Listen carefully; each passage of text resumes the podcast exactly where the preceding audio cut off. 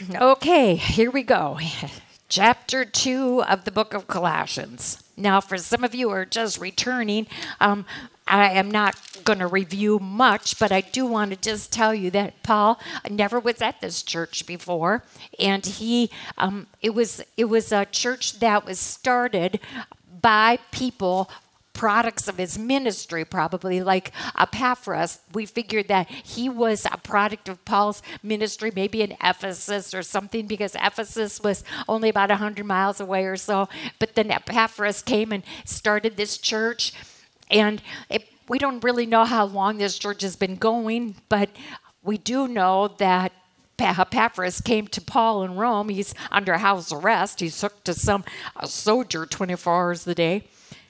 But Epaphras comes, and because Paul is able to have company and visitors, and he's with Timothy, then, then Epaphras says, I got a real big concern. He says, I got people. I've got wonderful people. They they believe in the gospel. They, they, they heard the story of a, of a savior, but, but now, now the infiltrating, there's people coming in that are starting to cause confusion and doubt. And so Paul knows he can't go there, so he writes this letter. And he he kind of just like he does so beautifully when he writes a letter. He introduces himself and I'm sure everybody knew who he was.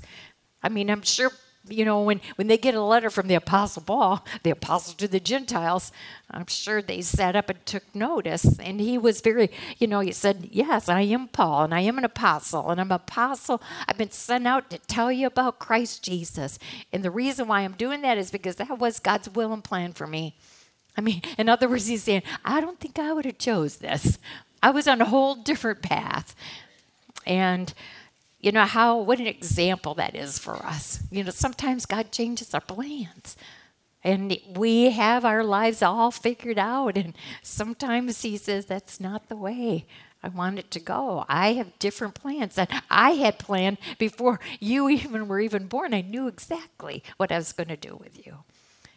And so when he says i was called by the, the by this was god's will and but I think that we can kind of look at ourselves. Are we willing to be that pliable in the Lord's hands? You know, are we willing to really surrender and say, you know, I I'm willing to let you speak this truth to people that might not know it otherwise. And so um, he calls them holy and faithful. So he's not tearing into them. He's saying, you know, as believers, yes, you are now holy and you are faithful. You are faithful brothers and sisters in Christ. And grace and peace to you. And those are his favorite words because he knows that that's what happens when you're a believer. You've been drenched with this undeserved favor, and now you live a life of peace because no one can take that away from you. And then he talked about, you know, because Paul loves talking about faith and love and hope. He talked about it in Corinthians. He says, you know, faith is kind of like the the past, your faith, even though it's obviously present, but what your faith starts with is what happened in the past. Your faith is that you chose to believe that Jesus really left heaven. You believe the non disputable words here. You believe the cross. You believe the empty tomb. You believe the ascension. You believe that happened. 2,000 years ago or so, that happened by faith. Because what is faith? And that's why with this summer, we're really going to delve into that word, faith. We're going to spend four, four times, four months. I got you. I got the lessons already. This time, yes, you got you got work to do. And it's I will give it to you next week, and I've laid it out for month one, month two, month three, month four, and you got plenty to do in those in that month. But it's all from Hebrews 11, one chapter of scripture. But oh, I will have you all over this book. But it all has to do with that word faith. And that is so important because it's faith is the fundamental. You got to believe. You got to choose to believe this because you didn't actually see it, but that's what faith is. Faith is just being so sure It's being so sure of what has been presented to you and what you have read and the hope of your future. And you haven't even seen it. So he talks about faith, and then he says, faith will then what cause you to to live this out. And what did he say? He said, because of your faith. I've heard about your faith, and I've heard how it's living out. So faith is an action word. Faith isn't just what you believe in your heart and in your head, but faith, if it's real, James says, hey, just like just like the body without the spirit, it's dead. Hate to be so blunt, but he said that's what the body is. If it doesn't have a living spirit inside, it, the body is dead. He said, so faith, if it isn't real, if it doesn't have works, if it hasn't, if it hasn't kicked you into some new action, then it isn't real faith at all. Because real faith changes you and you you have a whole new new perspective and and reason for life and and everything is different. As you as you grow in him you find everything about that's why you're living in a new house. Because you've been established by godly wisdom now. You're being run by god's spirit. It's no longer you that lives it's christ that lives in you. It's got to be different. This faith is active and Paul says, We've heard that your faith is real and it's been lived out in love. And that's why he uses the word love because, you know, it's the first fruit of the Spirit. It's what God says. I want you to love me with all of your heart. Love is another fundamental word. Love isn't that warm, fuzzy. It's the the real. The you love when you're not going to get anything back from it. You love the way Jesus. It's grace filled so he says, and we've heard that that uh, that it's working. And then he talks about the hope that the hope that comes that's stored up for you in heaven. That you that you're hanging on to that because even though no, you haven't seen that either, but you know that you have a future And then he he just kind of um, you know says, I want you to I want to make sure that you're living a life worthy of the Lord in verse 10. I think that too is just it bears to go over. This is what God expects. He wants us to live a life that's worthy of what He has done for us. So when we pray that, Lord, that you may live a life worthy of the Lord and may please Him in every way. See, guess who it's not about anymore? It's not about me that now you're starting to see this change because now it's about Him. And that's why you want to please Him. And how does He say you do that? By bearing fruit in every good work. And how does that happen? Because you are you are growing in what? You're growing in knowledge. You're getting to know him better. And how do you get to know him better? You got a little hole in your head that you just funnel the information in? No. What does it take? It takes work. It takes this book. It takes the time. And so now he's gently going to start saying, you know what? You know why you're you're falling into this confusion and these doubts and, and you're starting to buy into this nonsense. What do you think? Who do you think could possibly save you? Do you think any human being's blood would be sufficient? I mean, Bertie, you know, he's going to start. He said, Remember, Jesus rescued you from the dominion of darkness. You were headed to hell, you were lost. Do you think any human could change that? So, you know, now he's starting to use these words and get them. I think a lot of, I think they were sitting there thinking, whoa, that's right, that's right. But how quickly you can get sidetracked. and That's right, Jesus did that. He rescued me from the dominion of darkness. He's the one that, that bought me with his blood. He's the one that forgave me of my sins. The word redeemed is because of him and him alone.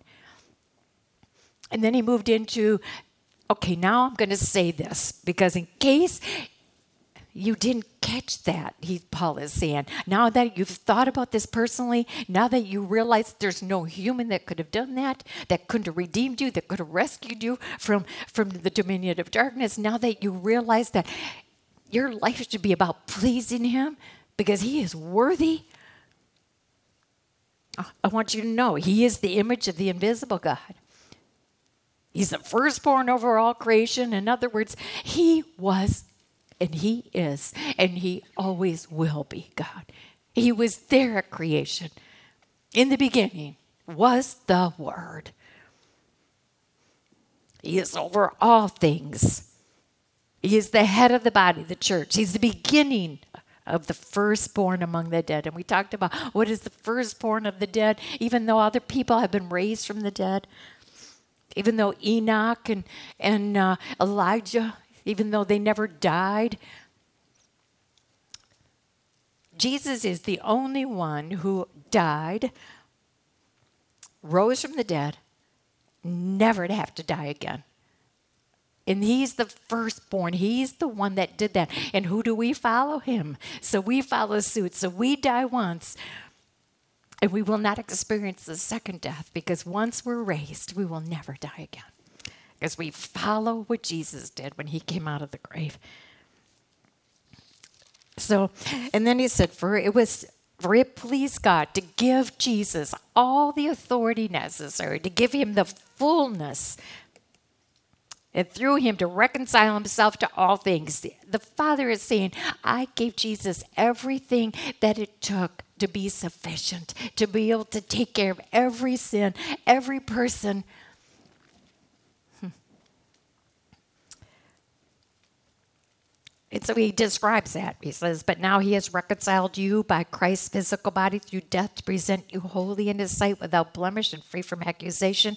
If you continue in your faith, established and firm, and move from the hope held out in the gospel. I hope you reread that this week. And what word we said last week it was very essential but now he has reconciled you by Christ's physical body through death to present you holy in his sight. Okay, we all know that. Salvation at the cross. Yes, we know that. We're so thankful for that that now we are without blemish and we're free from accusation because what? There's no condemnation for those who are in Christ Jesus. We know that. But then all of a sudden you you hit the word what? If so we talked last week, and you know, and um, I don't know if you gave it, I don't know if you gave it much thought, but you know this whole issue because there's always people that bring up issues and and you know can you lose your salvation? Do you believe that you can lose your salvation? Do you believe in eternal security? And you know i don't i don't know. Everybody thinks they've got the proof for that. And so I never feel that it's my place to say whether one way or the other. I know personally in, in my mind what I kind of think, but there is verses that can prove both sides. But here, to me, this just really says, why would you even want it to even come up as an issue? Why would you even play Russian roulette with your salvation when a passage of scripture says, look at this, I'm going to read it again, and I'll but now he has reconciled you by Christ's physical body through death to present you holy in his sight without blemish and free from accusation. If you continue in your faith, established and firm, not moved from the hope held out in the gospel. So to me, it's very clear that in, we're going to see in tonight's lesson as well that he puts continue just as important as your extra you you make an actual commitment. You come to the cross for your salvation. That is not the end of it. And continuing in this is vital or that's why he says you're going to start falling into all kinds of confusion and doubts and self will start reigning again and it's like nothing ever happened and you're supposed to be different. You're supposed to be changed. You're a new house. So he said, You've got to start recognizing that it is just as important to continue and work at this as it was on the day that he reconciled you from your sin. Now you've got to keep it going because he's got plans for you.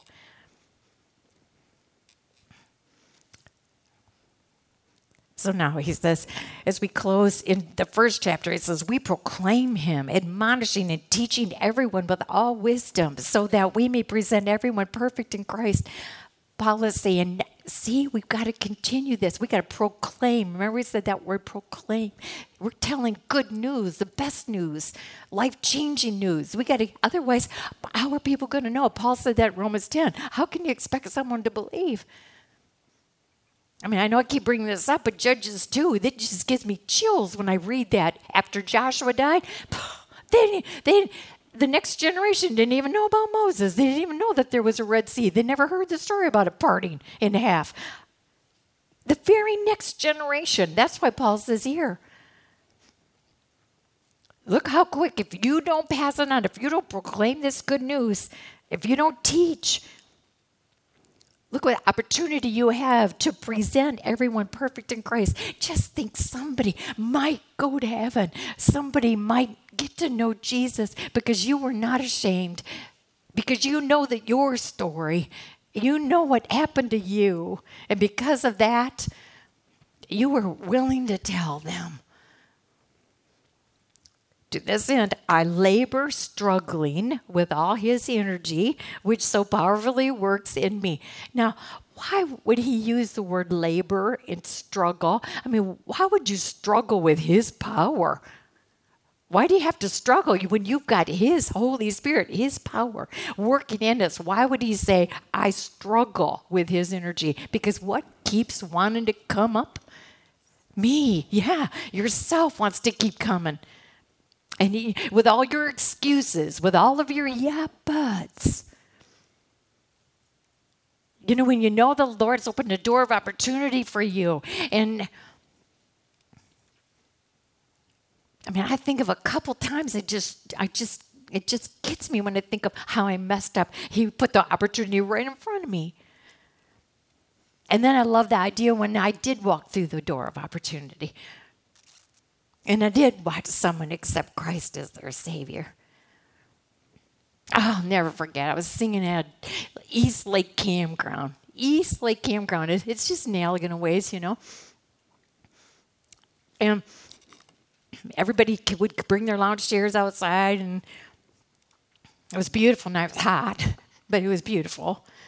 And so, of course, I mean, what a what a way to go to a concert on a Saturday night, huh? Laying in your in your in your lounge chair, and it was just one of those nights, and I thought it was just going to be perfect. I really did. And then all of a sudden, you know, there is this trailer because see, that's what East Lake Campground. You bring your camper, you know, and there was this camper right by the place that that you know I was going to sing and, you know, it was, you know, maybe 50 feet or so. I don't know. I mean, far enough away. And all of a sudden, you know, probably second, third song, all of a sudden, this guy comes storming out of that trailer. I mean, it was close enough that I could see. He was upset. He, would, he wasn't that he was coming out to listen, he was upset. And right in the middle of the song, he starts yelling. Oh, I've had it before singing outside. This farmer who didn't want, you know, us singing on this public land, he, he, he started up his tractor and went back and forth, back and forth. Oh, I, I, I could tell you stories. But this particular one, this particular one, I knew he started just right in the middle of the song. He started yelling, and everybody turned around, you know. Yeah, um, I didn't come on my vacation here to hear hear the songs about Jesus all the time. That's an infringement on my rights. Now, I don't know whether he thought I was going to be quiet, and I really didn't know what to do either. And, and I, I looked at Tom, and he goes, you know, it's so funny. And so, and really, you know, the Lord, the Lord wants me to trust Him. You know, it's so easy to look at someone else and tell, have them tell you what to do next. But I knew that and so, you know, in my mind, I'm thinking, okay, Lord, what do I do next? I mean, he's very emphatic. I mean, he's very, he, he wants me to stop, and it's infringement on his rights. And then I start wondering, oh dear, is this going to be a government thing? And, you know, maybe I'm not supposed to be singing on this land or whatever, you know. And you know, the Lord took care of it. All of a sudden, this guy, all of a sudden, this guy, he says, Lady, if you think you're so good, or if you think you're so good, why don't you sing Amazing Grace or something? Now, he had no idea. I mean, he did that so sarcastic. I don't think he even knew what the song was. But the, that, I thought, oh, thanks, Lord. I know what to do next. He told me to sing it. But I looked at that as that was that was his guiding me because I did not know what to do. I didn't know if this was something I had to follow through and be quiet now, or you know he was going to call the police or what. But the Lord, you know, he said.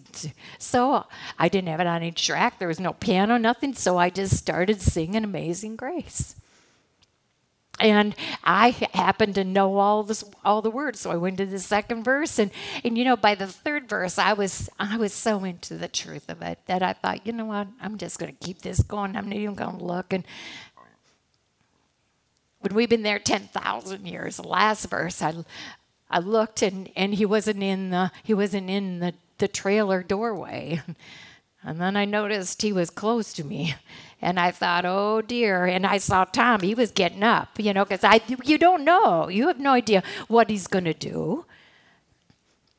And he came, and the closer he got, it was very obvious that, and this is how, don't underestimate how the Lord's got a plan and he, he can change hearts and, and he can do it in a timetable. I mean, we just so forget what he's able to do in four verses, in four little verses of that song, the Lord was working on his heart. And as he made his way to me, I mean, I just opened my arms and he came right to me. And I just put my arms around him. And everybody who was there for the concert, you could have heard a hush.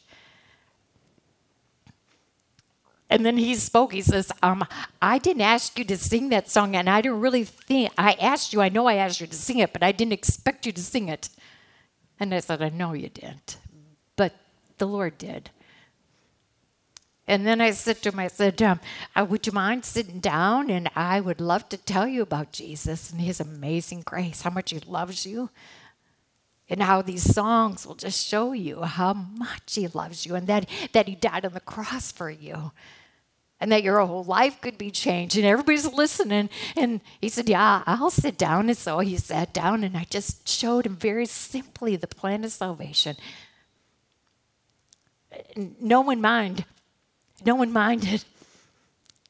No one ever complained later saying to me, Man, we came for a concert and you just, no one ever said anything. And so I said to him, and everybody could hear because you know how sound goes outside. Everybody could hear, and I said to him, I said, Well, I've done all I can. I've told you the story. Now what are you what are you gonna do with it?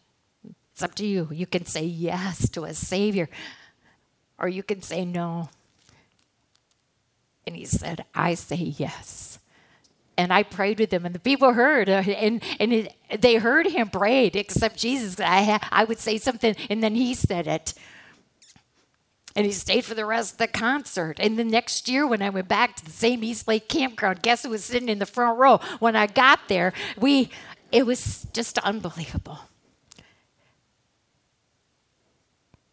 So when he says, you need to proclaim, you can't, you can't, it's not always going to be easy.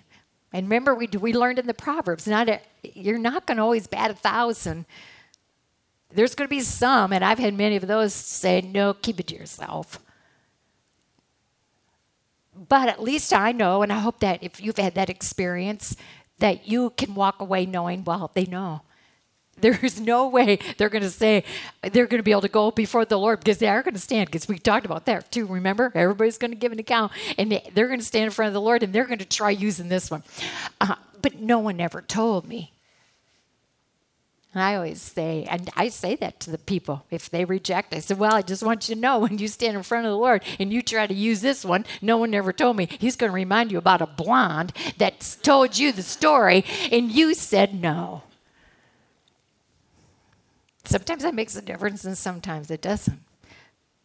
But that's that's the truth. Once you have told them, they know. And that's why he said, you know what? Proclaim, teach, with the wisdom that you've learned and what you know. You don't have to go to four years seminary. You have a story.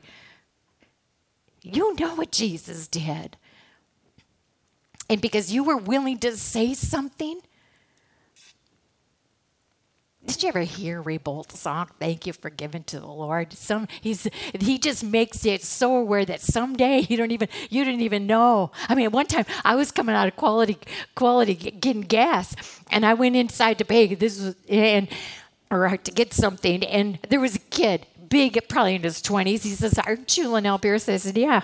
He said, Oh, my mom made me come every time. You know, it's one of those things. And I said, Yeah, I know plenty of kids that had to come. And then it was so cute. You know, he left, he walked out, and then he came back and he said to me, he says, Okay, I'm still God's kid. And that was always what I taught children is that you're God's kid, no matter whether you're big or small. And he came back in and he came back to say, and I'm still God's kid. you know, we had, a little flyer in our condo place, and, and they said this, this these two guys is so so nice, and they said, you know, if you can get a deal because we're going to do a whole bunch if you want your your um, dryer vent cleaned out. Well, we needed it, so I thought, okay. So I emailed him and, and said, yeah, we would like that. And he emailed me back. He said, you aren't the singer, are you? now. And I mean, you just never know. And then it was so it was so cute because then I wrote him back and I said, Yes, I don't sing anymore, but I'm still checking to see if you're still God's kid. And he wrote back, and said, Yeah, I, am a Christian and I yes, I am God's kid. And I said, You got my business. So he came and cleaned our vent. But you know, you just don't know where you know, like thank you for giving to the Lord. Maybe someday, that's why he says, maybe by the by your living out your story. Don't underestimate what you can do and what your life that's been changed, your new house, what it can do. It, it can it can change someone's life for all eternity. And then he says, I want you to know how much I'm struggling for you and for those at Laodicea. He says, You know, this, uh, uh in fact, I, am pretty sure he, he's saying to the people, Oh, and when you're done with this uh, letter, uh, pass it on to Laodicea. Because, boy, do we know, did they need it or what? Oh, did they ever need it? And that's why in Revelation chapter 3, why Jesus said, John, write to Laodicea of all the churches this is one church that oh it looks like they're doing great but but i'm standing at the door knocking. Isn't that amazing that you can have a big going church and jesus on the outside? And so that's why paul said you know laodicea is only 11 miles or so down the road. Get them this letter because i care about you two churches you're getting confused. My purpose is that they may be encouraged. So I want this letter. I want my words I, because you know me, you try, you trust me, you know what I've been called to do, and it's God's will that I'm telling you, and I'm proclaiming this life changing news to you. You know, look at how much He's said already. And we're just getting into the second chapter. But he's saying, there, that's why I wrote what I did in the first part of the letter.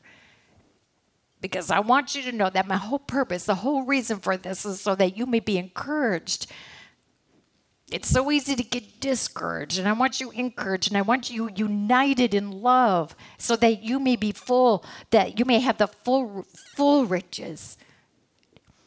Now, I don't know if there's different versions that maybe, but I, I look at words like that you may have the full riches of complete understanding.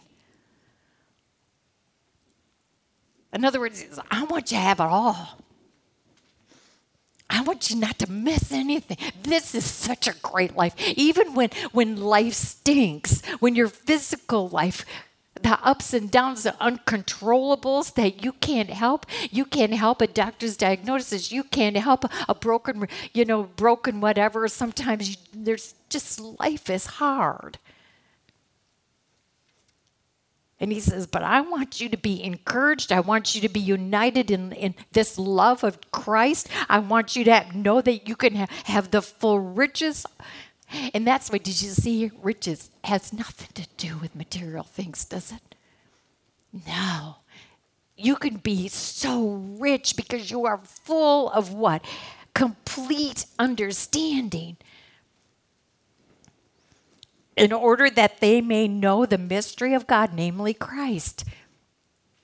You know, we, we talked about that word mystery, and it is it's not a mystery to those who know him.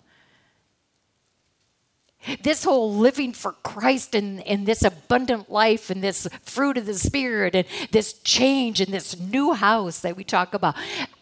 Does some people, if they walked in right now, they'd say, what a bunch of nonsense. What are you talking about? That makes no sense at all. It's a mystery to them. But to us, the more we get to know Him, the more that we understand the non negotiable words that He's written for us, the more that we take the time and we learn. It's not a mystery. It makes more sense every week, don't you think? Every week as you study this, isn't this making more sense? Yeah, it's not a mystery. All of a sudden you start getting it. Oh, yeah. And he said, that's the goal. Learning that that takes time, but the goal is that every time you learn some more, that you you get to know him less you less mysterious and more known. Because in him, it's only in him, are hidden all the treasures of wisdom and knowledge. I tell you this so that no one may deceive you by fine sounding arguments. I don't in any other version did did you have anything how did you read fine sounding? Is that all in your versions? Oh, okay. Persuasive words? Okay and and okay if someone comes and they're very persuasive they're very good at what they're doing you know or when in in this version fine sounding arguments. And if you don't know the difference if the holy spirit isn't saying watch out watch out you don't have red flags standing up because you just you know you've gotten a little complacent and you haven't been studying and and you know what? A lot of this is still mysterious to you. You don't get it and so you'll be easily swayed, and somebody comes in with fine sounding arguments. Oh, man, you buy it hook, line, and sinker. Because why? Oh, they're talking something. It, what Paul tells Timothy, be careful. Itching ears. Itching ears don't want to hear about conviction and, and like like what you said tonight, Vaughn, about about uh, challenge. No, I want to be comfortable and happy. Thank you. And so they come in, and if they're saying what you want to hear, oh, of course. And but how wonderful you're grounded in God's word that you know that these challenges. I got to tell you, um, To hear Chad preach, and one of the weeks that we were there, he had um, in his sermon, he asked his congregation, he said, What I would like you to do is in the course of this week, I want you to think about your story. What makes, what, why are you the way you are? I want you to, and then he said, I don't, I don't want pages, I just want a 100 words or less. So what what is it? I want you to think about it. What happened? What have you learned? What is your story that you can say I am the way I am because And I thought, well, you know, I'm not a member of this church, but I like that idea. I thought about that. And then it was so cute. He says, Believe me, he says, Don't I've been a Marine and I've been a pastor. I've heard it all. So nothing will surprise me. And he said, I won't tell, I won't tell anybody. Now, I I thought, how do I t- tell my own kid? I pretended he wasn't. I just pretended he wasn't. And I thought, okay, why am I the way I am?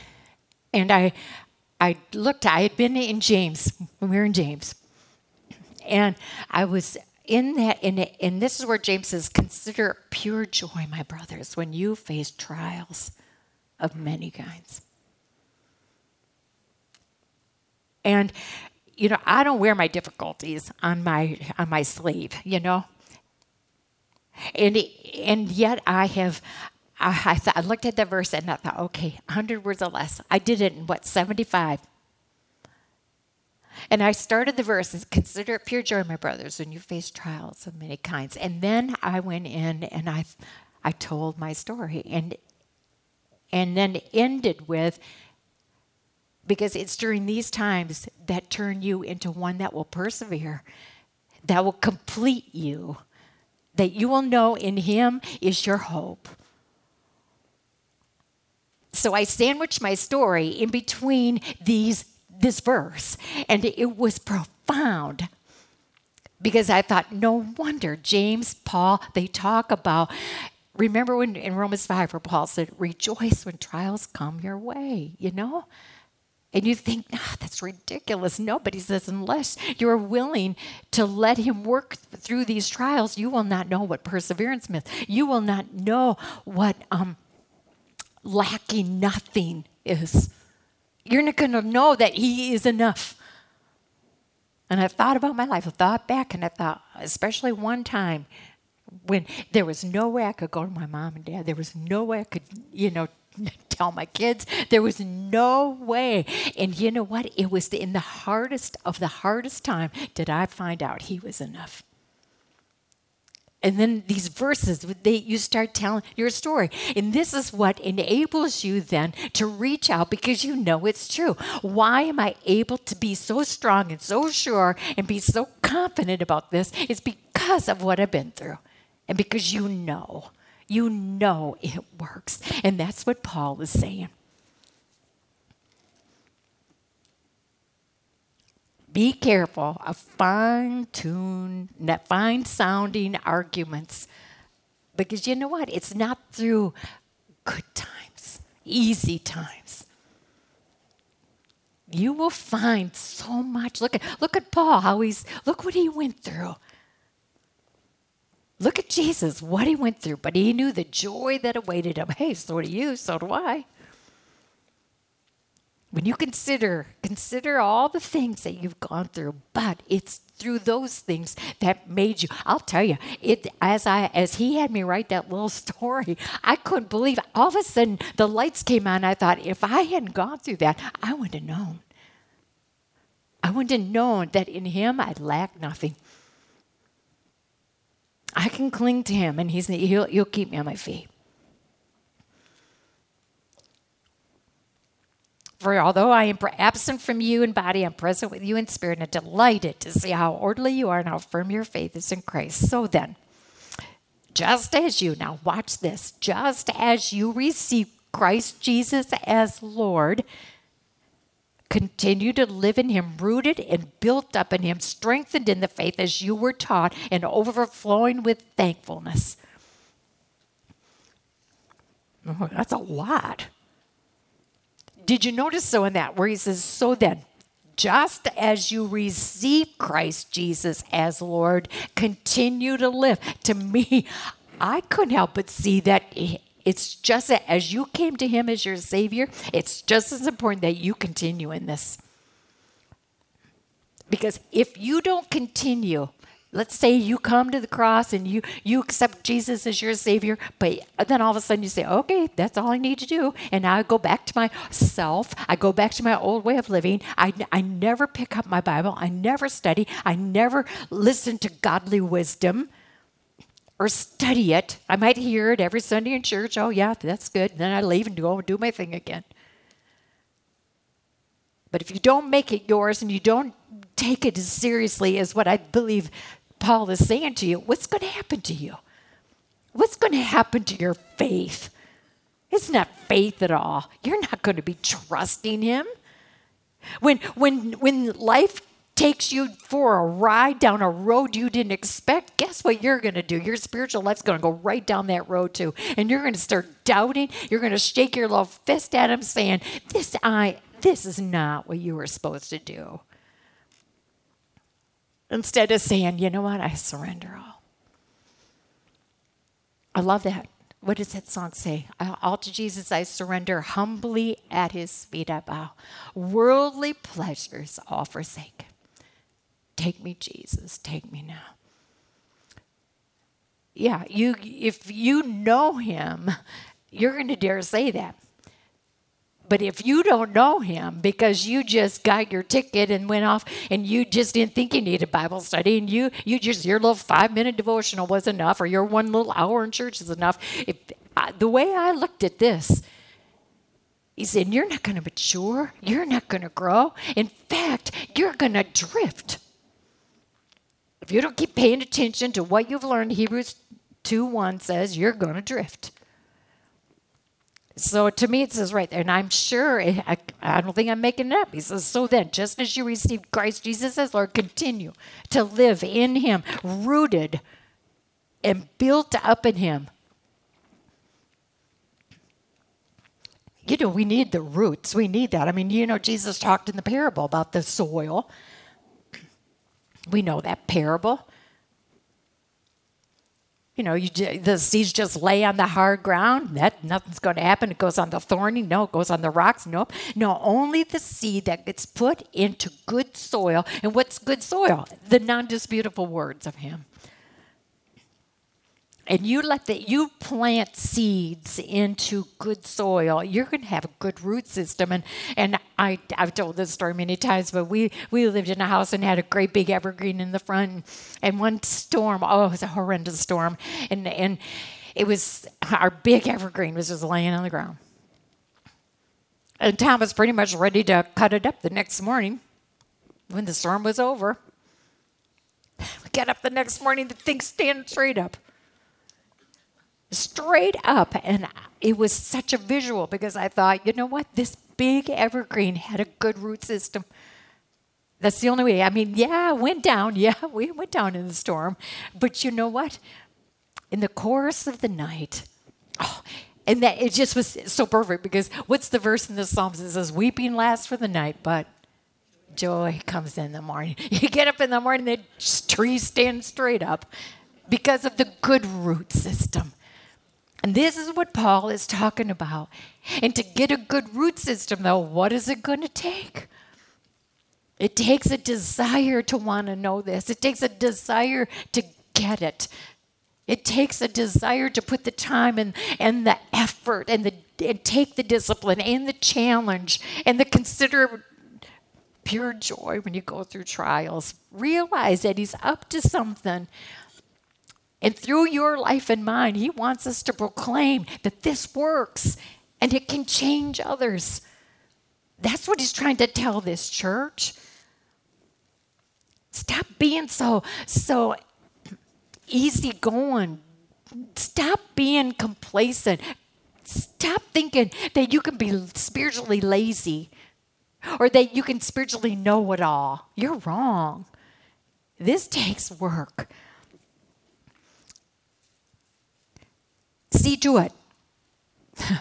See to it that no one takes you captive through hollow and deceptive philosophy. Do you think there's hollow and deceptive philosophy going around today? Oh, yeah. Do you think there's hollow and deceptive um, philosophy going around in churches today? Yeah, I'm sorry to say. I heard a little joke. Listen to this. I read this this week about this it, there was farmer. There was a farmer that had two horses that just slobbered over everything. Oh, just it was so gross. I mean, these two horses just slobbered. And he was reading in one of his farm magazines that for twenty dollars, for $20 he could he'd send his money in and they, they would send a remedy back for a slobbered horse I know you and I, we, we think how ridiculous, but do you think people are buying into hollow and deceptive things nowadays? Yeah, people are being, you know. So anyway, he scrounged up 20 bucks and he sent it. And sure enough, here comes this envelope in the mail with a thin little piece of paper, and here was the answer Teach your horse how to spit. Isn't that just something? And that person, for, for probably a little stamp that it cost, he made 20 bucks. But somebody bought into that hollow. I, I know. You know what, Mary Ellen, I'm like you. I thought that was the funniest thing, and I keep because I told it to Tommy. He didn't think it was that funny. I, so I did. But I catch myself laughing about that all the time. But you know how gullible we can be, and we can, you know, we're so wanting to easy fix, an easy solution. You know, you get people who are coming in and they say, Oh man, you just need an hour church. You know, you just need a little five minute devotional. You know, I'll tell you, I, I want to hear that.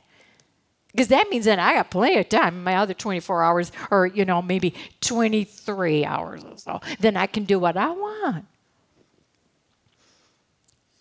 You know, because my itching ears would just soon, you know, I'm, I'm, what did Paul tell us in Romans? And Solomon said it in Proverbs. We're drawn to our own self, what our flesh wants. So he says, see to it See to it that no one takes you captive through a hollow and deceptive philosophy.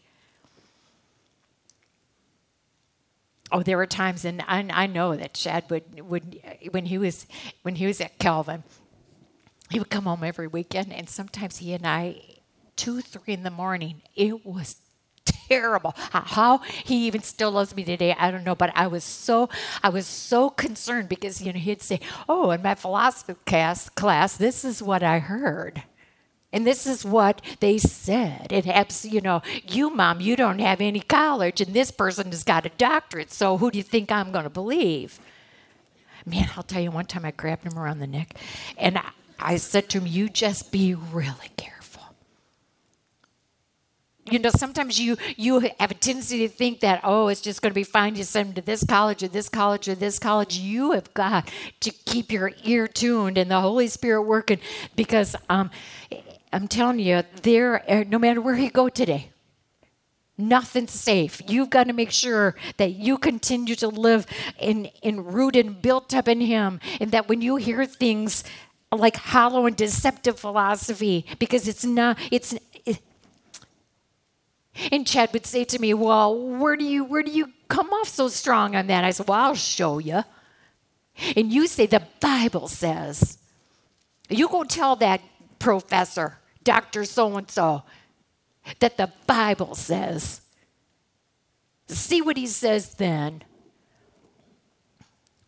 You know, it doesn't take, if you know the non disputables, it Paul says it will help you to know right from wrong. You, will, you have a spirit of God living inside of you that if it's not truth, all of a sudden bells and whistles go off. Be careful. You have to get to know him, and then you will be able to discern between a hollow and deceptive philosophy and truth. Because the more that you learn truth, you can come back and say, ah, I'm sorry, I don't, some guy tried to get me the other day with a question. He, I think he, you know, was kind of like one of the Pharisees with Jesus. Yeah, I knew he was trying to stump me, and he, you know, because I, yeah, he's smarter than me. And so, in his question, um, I didn't understand a word of it. And so I just calmly looked at him and said, I don't know the thing you just asked me. I have no idea what you just asked me, but let me tell you what I do know. I know that I have a Savior. I know by faith that Jesus died for me. I know for sure that He has called me to study this book, and I know that He's a, He's preparing a place for me, and He's coming back for me. I know that. I don't know your question. Sometimes you you gotta know that, and face the facts that there's going to be com- people coming against you. If they did it to Jesus, they did it to Paul. And Paul is trying to say to this church, he's trying to say to you and me, wake up. Because people are coming. And if you aren't sure, if you don't know, if you can't say the Bible says, Sometimes I don't always know, but I know something isn't right, so I'll say, Give me a minute, I'll look it up, and then I'll find it. Because no, we don't always know everything. But let me tell you, you can go and find it. This book has every answer you need. Because you know what he says, hollow and deceptive philosophy, you look at where it comes from. It depends on human tradition and basic principles of this world rather than on Christ. I didn't know this. Did you know that evolution was a man made thing? Some, somebody just thought it up. And because this person was so smart, and because, you know, they carried themselves with such, you know, no one dared, no one dared question them. And so it, it just was bought until somebody challenged them. And now when you when you hear about creation, there's scientific proof that can prove creation and everything. But I didn't I didn't realize that. See, people need to start challenging these man made human traditions and basic principles of the world. And I think sometimes when you look at that Romans verse where it says, you know, we we have to accept people, not, no, not when it comes to non disputables. We're just to ease up when it's on a, on a, on a disputable thing that's not written, you know, like fishing on Sunday that we talked about, you know, some of those things. Just let them learn that on their own and through God's Spirit convicting them. But when it comes to non disputables, when the Bible says, yes, we are to stand up for it. For in Christ, all the fullness of the deity lives in bodily form. So he's trying to make his point now. He's, trying, he's saying to you, I want you to know that yes, Jesus was human, but I want you to know Christ. For in Christ, all the fullness of the deity lives in bodily form. So even though he's a human, he did not lose his deity. He did not lose being second of the Godhead.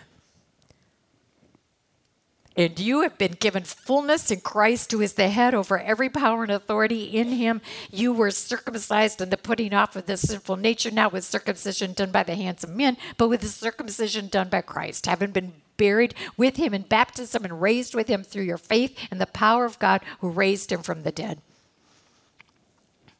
A lot of words in there. A lot of words. Circumcision, baptism, burial. But circumcision, what is what is, what kind of circumcision? When you were dead in your sins and in the uncircumcision of your sinful nature, God made you alive with Christ. Okay, the, we know circumcision means a cutting away. What did Jesus cut away from you and I? Sin. Yeah. He cut away our sin. And then burial, baptism. Remember when Jesus went up to John the Baptist, and John the Baptist thought, why do you need to be baptized? You know? Because John preached a message of repentance. Jesus later was going to preach a message of repentance. And I don't think that is, I think a lot of people are afraid to preach sermons on repentance. You got to take a look at yourself.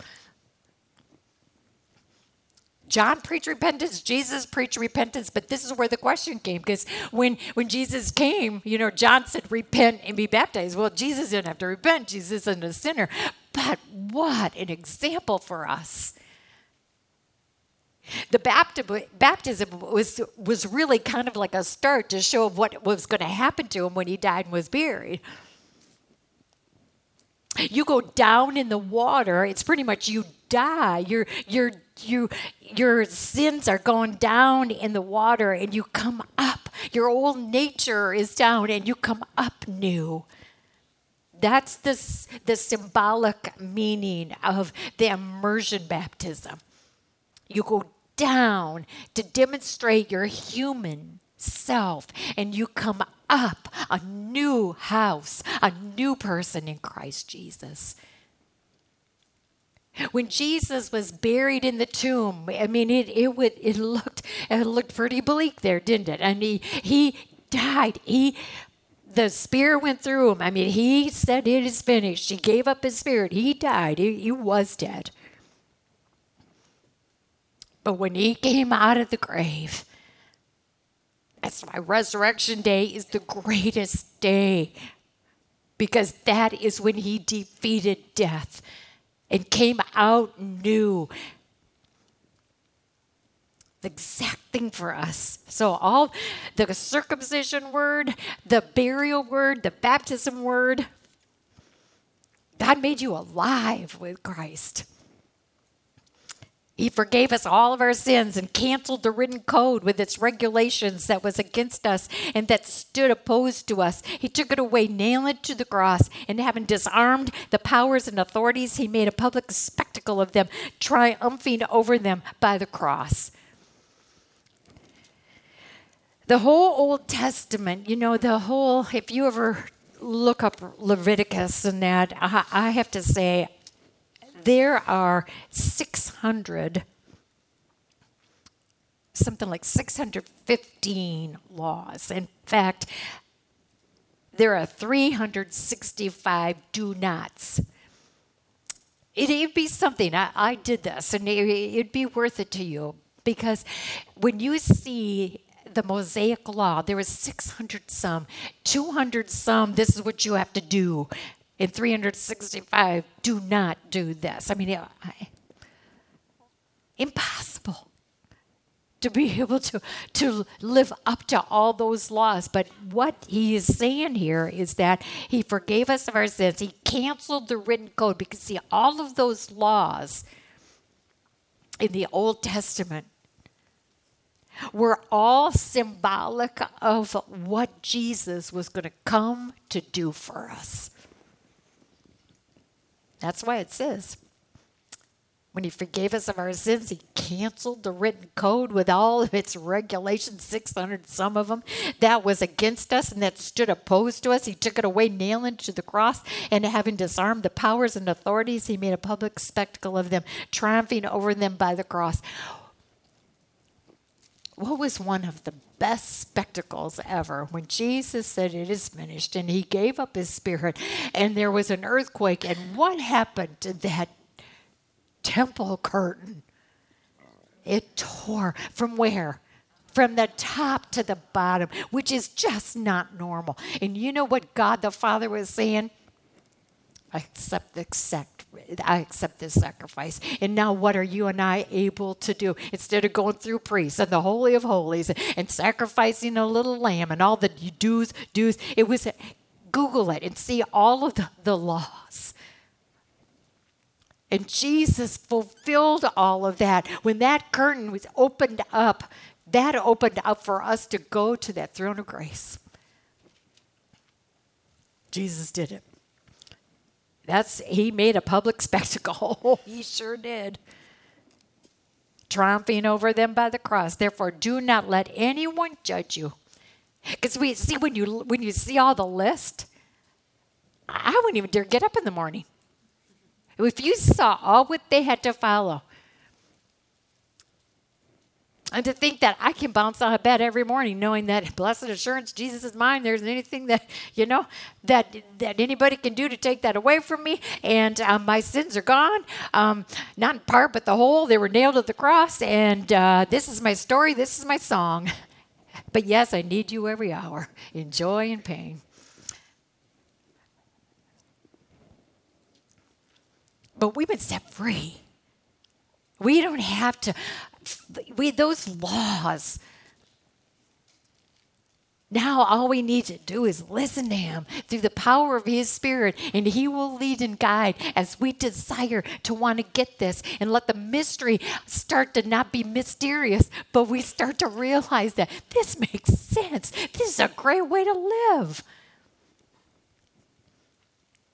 That's why he says, therefore, don't let anyone judge you by what you eat or drink or what, you, what or with regard to a religious festival. Oh, because if you listen, if you look at that list and you read that list, you will know exactly what Paul's talking about here.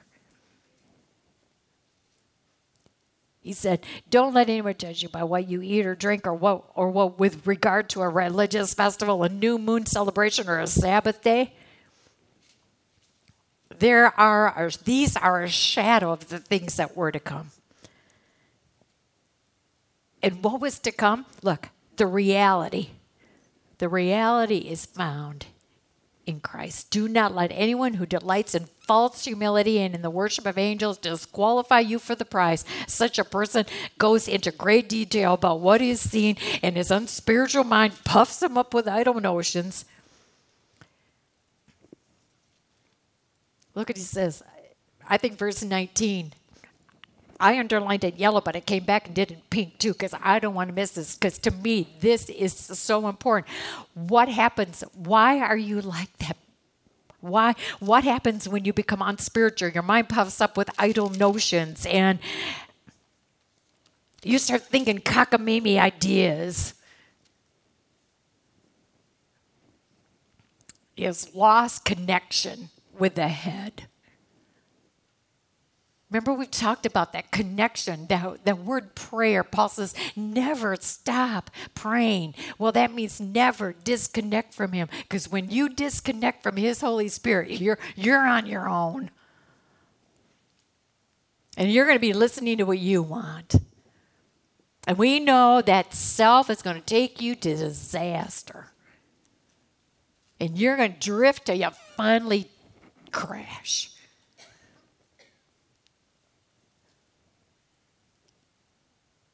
Since you died with Christ to the basic principles of this world, why, as though you still belong to it, do you submit to its rules? Why in the world do you want to go back to that legalistic, disputable things that it didn't even why get caught up in that? Do not handle, do not taste, do, do not touch. Again, if you read all of those, do not, do not, do not. Oh man, you wouldn't, you don't dare make a move.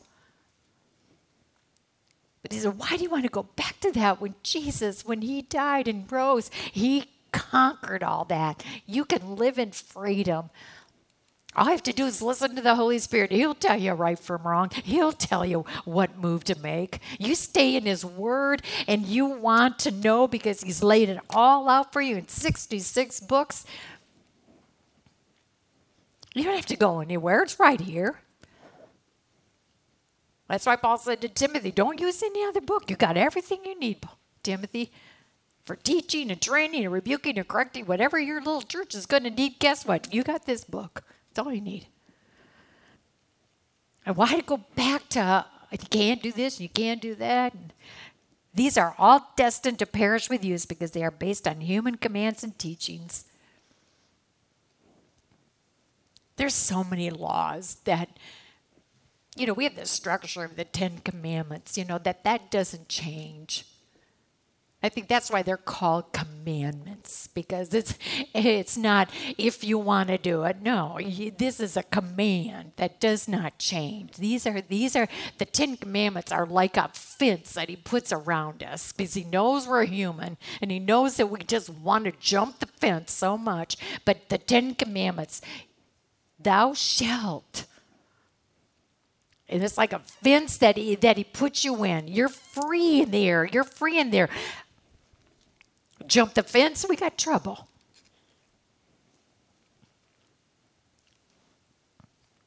Such regulations indeed have an appearance of wisdom, with their self imposed worship, their false humility, and their harsh treatment of the body. What's false humility? You talked about that twice. False humility false humility.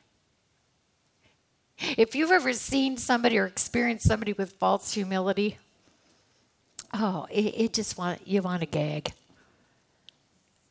Because they're walking around saying, Oh, I'm nothing, I'm worthless. I mean, you're talking a Christian here. A Christian who thinks that, oh, you know, if I just walk around saying, oh, what a worm I am. What do they really want? Attention on themselves. False humility is when they still when they want attention on them. That's why it's just gagging because you know they say all these and they think that you're going to buy into that. No, you still want that attention on you. You know what real humility is? When it isn't on you, it's on Him. I always, my simple definition of humility is when God stays in its place and I stay in mine. When I stay humble before Him. And so when he talks about this false humility with all man made, you got to do this, you can't do this, you can't. No, Christianity, when you come to Christ, it's a freedom. You've been set free. That's why, you know, I'm free from the fear of tomorrow. I'm fear from the I'm I'm free from the guilt of my past. Both things, pretty wonderful, isn't it? I'm free. I don't even have to, I can listen to Fox News or whatever, CNN News. I can listen to it and I can sing, you know what? I'm free from the fear of tomorrow because I know. In this false humility, when I think, oh, yeah, because I had a gal last week say to me, I know God forgives, but I can't, I can't forgive myself. And you hear that. But I said to her, I says, you know what, I'm sorry to say to you, but when you say I can't forgive myself, you're looking at Jesus and you're just, uh, you're spitting in his face. Because he set you free. Your sin is gone. He remembers it no more. But as far as the east is from the west, it's gone. And so you want to bring it up and you want to stay wallowing in it? I said, all I can say is shame on you. I know that's not nice, but that's he's saying, I want you to see this. You don't false humility isn't wallowing. No, you've been you've been forgiven. It's gone. He picked you up. It starts over. And he kind of before he kind of leaves us here because next week's another week and he will move us into another part of the letter. But right now he says, such regulations indeed have an appearance of wisdom with their self imposed worship, their false humility, and their harsh treatment of the body, but they lack any value in restraining sensual indulgence. It's not real. Anybody who wants to keep heaping on you and you don't you don't live in the freedom. And that's why he says right here, he says, you better think about that because you should be you should be um, taking your burden to the Lord and leaving it there. You should be taking that sin to the cross and it's forgiven. But just look at what some people don't really know this. It's kind of like that elder that went up to that poor couple after they asked forgiveness from the church. Apparently, he thought he was bigger than God. He thought that God's forgiveness wasn't enough, so he went up to him and said, "I just want to know you've been you you've been you've shamed us as a church. You've shamed your parents." See, this is what he's saying. Look, that's not freedom. This couple was forgiven. But instead, they don't even know because they don't want any more of that. Isn't that sad? See, that's why Paul's trying to get us to see straight. Come on, you religious people. Come on, you church people. How much is this really clear? How serious are you taking it? How much time you got to continue? As much as you got saved, you got to continue in this because self is nasty. And so is self righteousness and legalism and man made traditions. When simply Jesus set you free. I think he's going to get to the point where he's going to say, Which way do you want to live? I think it's coming. So we'll see. Have a good week.